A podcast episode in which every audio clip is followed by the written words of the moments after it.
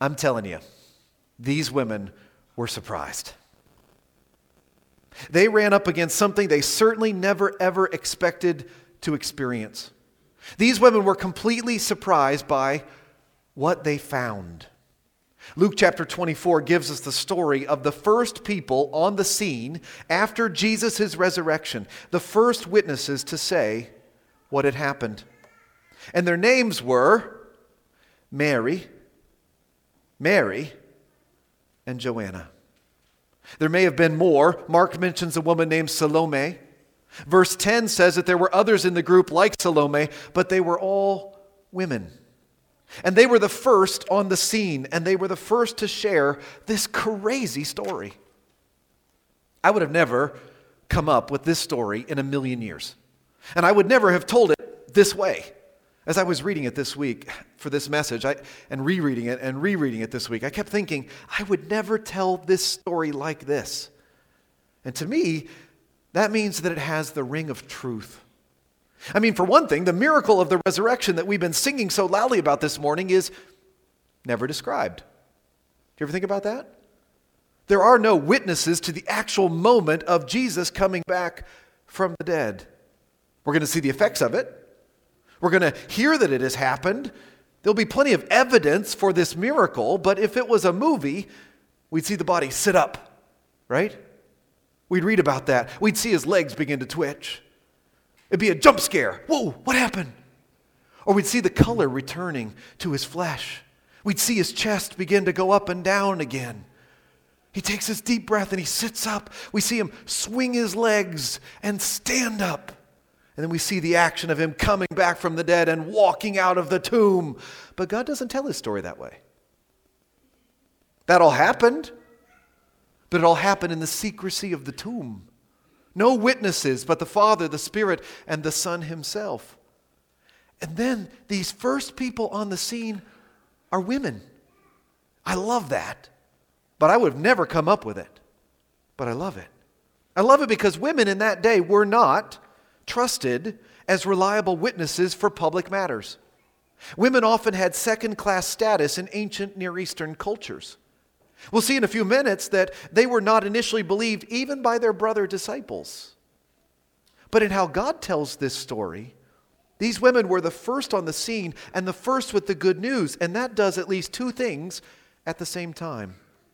First, it elevates the status of women, which Jesus does at every turn.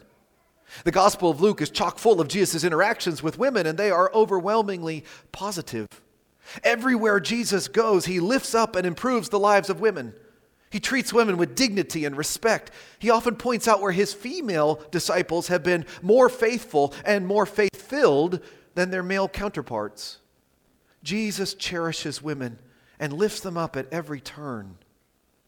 Ladies, if you have been taught that Christianity denigrates you, you have been taught wrong.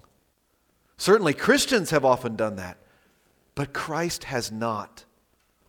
If you want to read more about that, I would recommend this book by Rebecca McLaughlin, Jesus Through the Eyes of Women How the First Female Disciples Help Us to Know and Love the Lord. It's a really good introduction to Jesus from the perspective of the women in his life. And again, their status improves here as women are the first on the scene and the first with the good news. But at the very same time, that lends credibility to the whole story. Because at the time, nobody would have come up with that. In her book, McLaughlin says the fact that all four Gospels make the women central to their resurrection, sorry, the fact that all four Gospels make the women central to their resurrection claim appeals to us as 21st century readers, but it would have had the opposite effect on literate men in the Greco Roman world.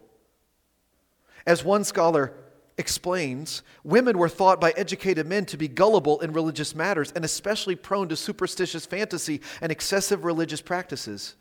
From their perspective, Mary Magdalene and the other weeping women who witnessed Jesus' so called resurrection were a joke. If the gospel authors had been making up their stories, they could have made Joseph of Arimathea the owner of the tomb and Nicodemus, the first resurrection witnesses. Two well respected men involved in Jesus' burial. The only possible reason for the emphasis on the testimony of women, and weeping women at that, is if they really were the witnesses. Do you get that? It's history. I think that's exactly right. This way of telling this crazy story gives it the unmistakable ring of truth. But we've gotten ahead of the story itself. Let's look and see what Luke actually says actually happened. Have you found Luke 24? What these women actually found? Look with me at Luke chapter 24, verse 1. On the first day of the week, very early in the morning, the women took the spices they had prepared and went to the tomb. They found the stone rolled away from the tomb, but when they entered, they did not find the body of the Lord Jesus. Now, I have four things that I want to point out that these women surprisingly found on that fateful Sunday morning. And here's number one an empty, an open, an empty tomb. An open, an empty tomb. According to Luke chapter 23, the previous chapter, Jesus died on a Friday. And these women who had been following him for a long time were there at his crucifixion. Many of his male disciples whew, headed for the hills. They were nowhere to be seen. But his female disciples followed from a distance and they watched the awful thing happen to him that happened on Good Friday.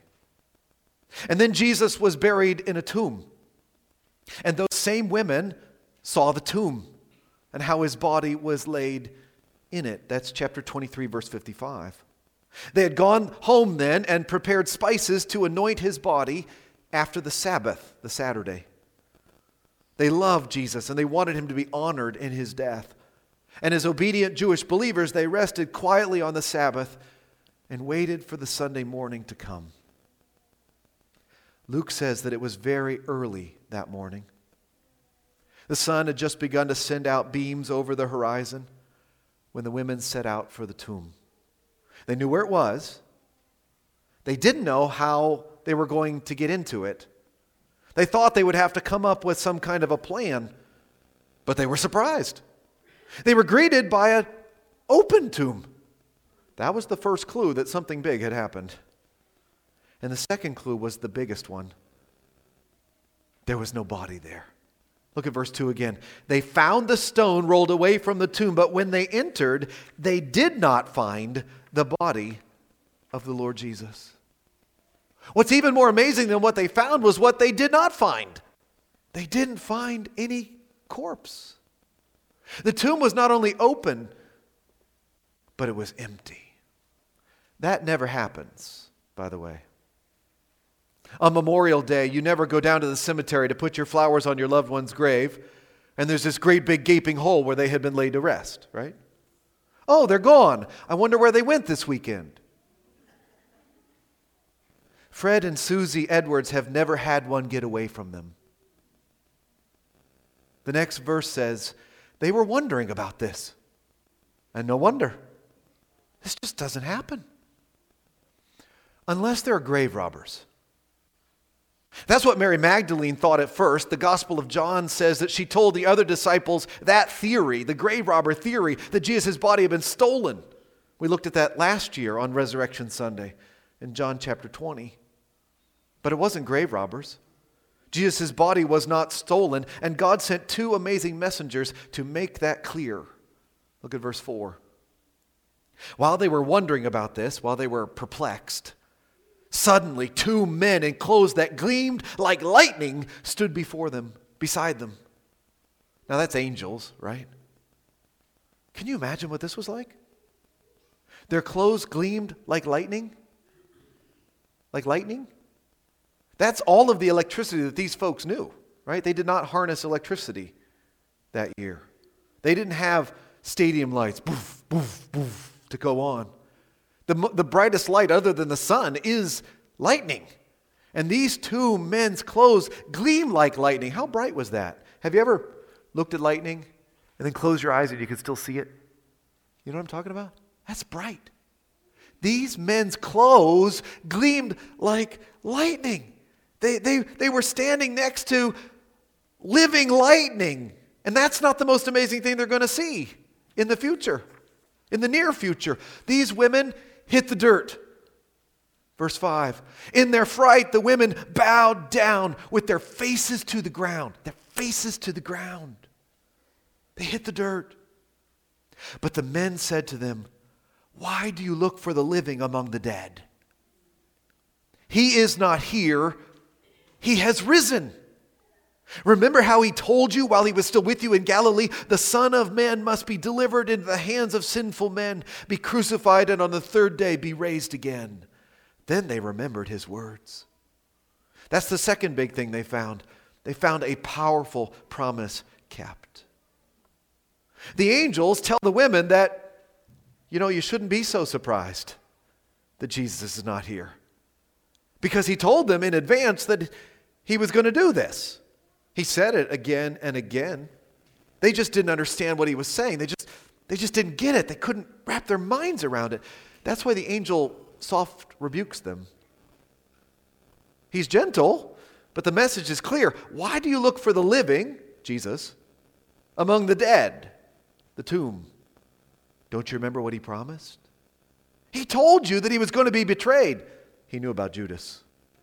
He told you that he was going to be crucified. On Thursday night, he'd taken bread and said, This is my body, which is given for you.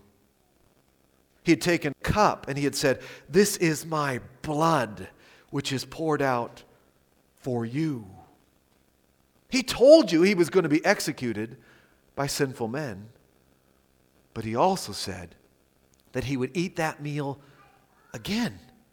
He said he was going to be raised from the dead on the third day.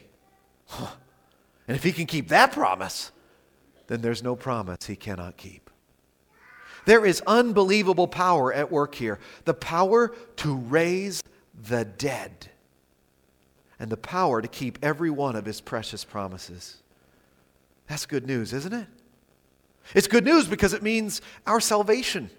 Jesus' crucifixion paid for the sins of his people, and the resurrection cements the deal. The Apostle Paul said Jesus was delivered over to death for our sins and was raised to life for our justification. In other words, he came back to life to give us life.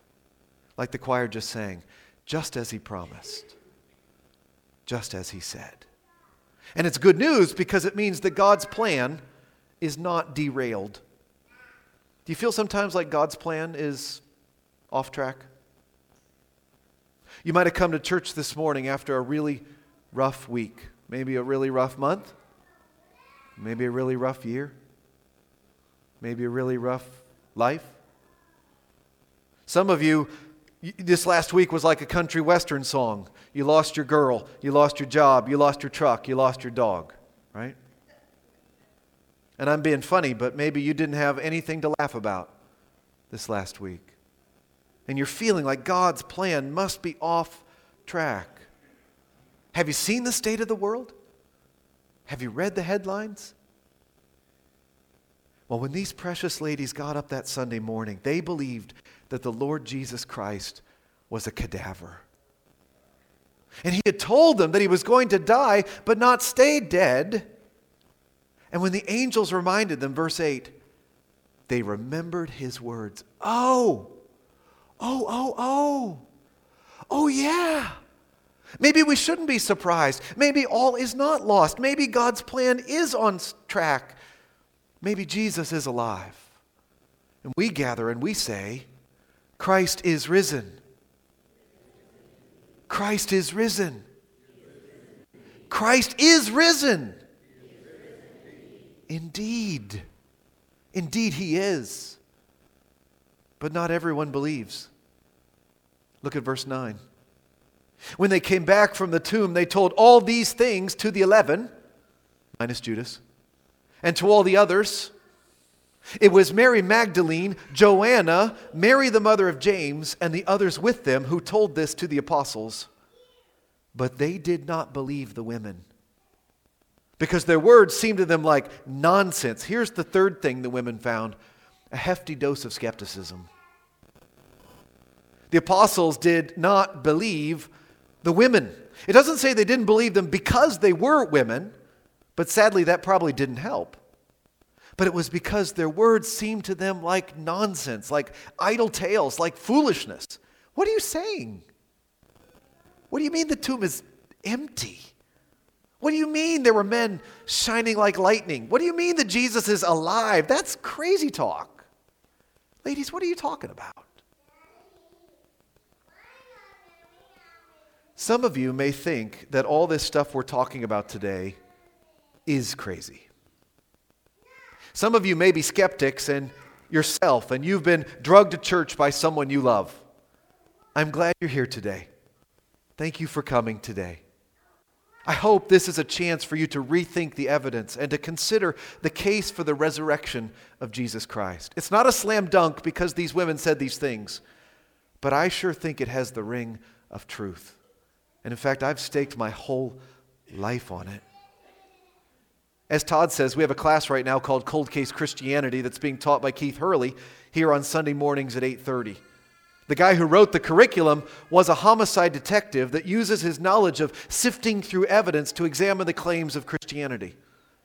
Next Sunday in class, they're talking about the standard of proof and debunking conspiracy theories. Christianity is not something where you check your brain at the door and believe illogical things with no evidence. No, instead, Christianity is something where you engage your brain in weighing the evidence and then believing in some amazing things because of it. Yes, this is an amazing claim. We believe that Jesus Christ came back from the dead. And one of the reasons is because these women, who many people knew, some of them are named here, these witnesses are named Mary Magdalene, Joanna, Mary, the mother of James, and some others who are not named here but who were there, gave evidence. They gave testimony. They went to the tomb and they found the stone rolled away, and they did not find the body of the Lord Jesus. What do you think? What do you think? Do you believe this? If you're not sure, I challenge you to check it out for yourself. I believe these women, and it makes all the difference in everything. Number four, and last, the fourth thing that these women found the chain reaction that changed everything. At first, the apostles didn't believe, but Peter said, I, I got to go see for myself. Look at verse 12. Peter, however, got up and ran to the tomb. Bending over, he saw the strips of linen lying by themselves, and he went away, wondering to himself what had happened. He wasn't sure yet either. He walks away, scratching his head. Peter could see the strips of linen were there. If somebody stole the body, why would they leave the grave clothes? That just makes it seem like there was a resurrection. Maybe there is a resurrection. The Gospel of John tells us that the Apostle John ran with Peter to the tomb. And when John saw the empty tomb and the strips of linen that had been covering Jesus just lying there, John got it. The penny dropped. And John believed. First, the women disciples, then the men disciples. More and more people check it out. More and more people hear the word. And then Jesus starts appearing to them as well. There are several accounts in the rest of this chapter as it closes of Jesus showing up and talking to them. And Paul documents even more. More than 500 people see Jesus alive over the next 40 days. More than 500 people at different times will swear upon cross examination that Jesus Christ is alive again. Many of those people were not only willing to swear that Jesus was alive, they were willing to stake their entire life on it. They were willing to die for what they saw. Peter was one of them. This guy who didn't know what to make of it at first, historical tradition says that he was crucified upside down for saying Jesus Christ had risen from the dead. First the women, then the men, then the church in Jerusalem, Judea, Samaria, and to the outermost parts of the earth, even to Lanse, Pennsylvania. The good news has reached our ears. Jesus is alive, and it makes all the difference in the world. It means hope, it means peace, it means joy. It means salvation. It means eternal life. It means our own resurrections. Someday we will be resurrected as well. And there's nothing wrong in my life that a good resurrection won't fix. Amen? I would have never come up with this crazy story, and I would have never told it this way, but I wouldn't change a thing. Because what the women found truly changes everything.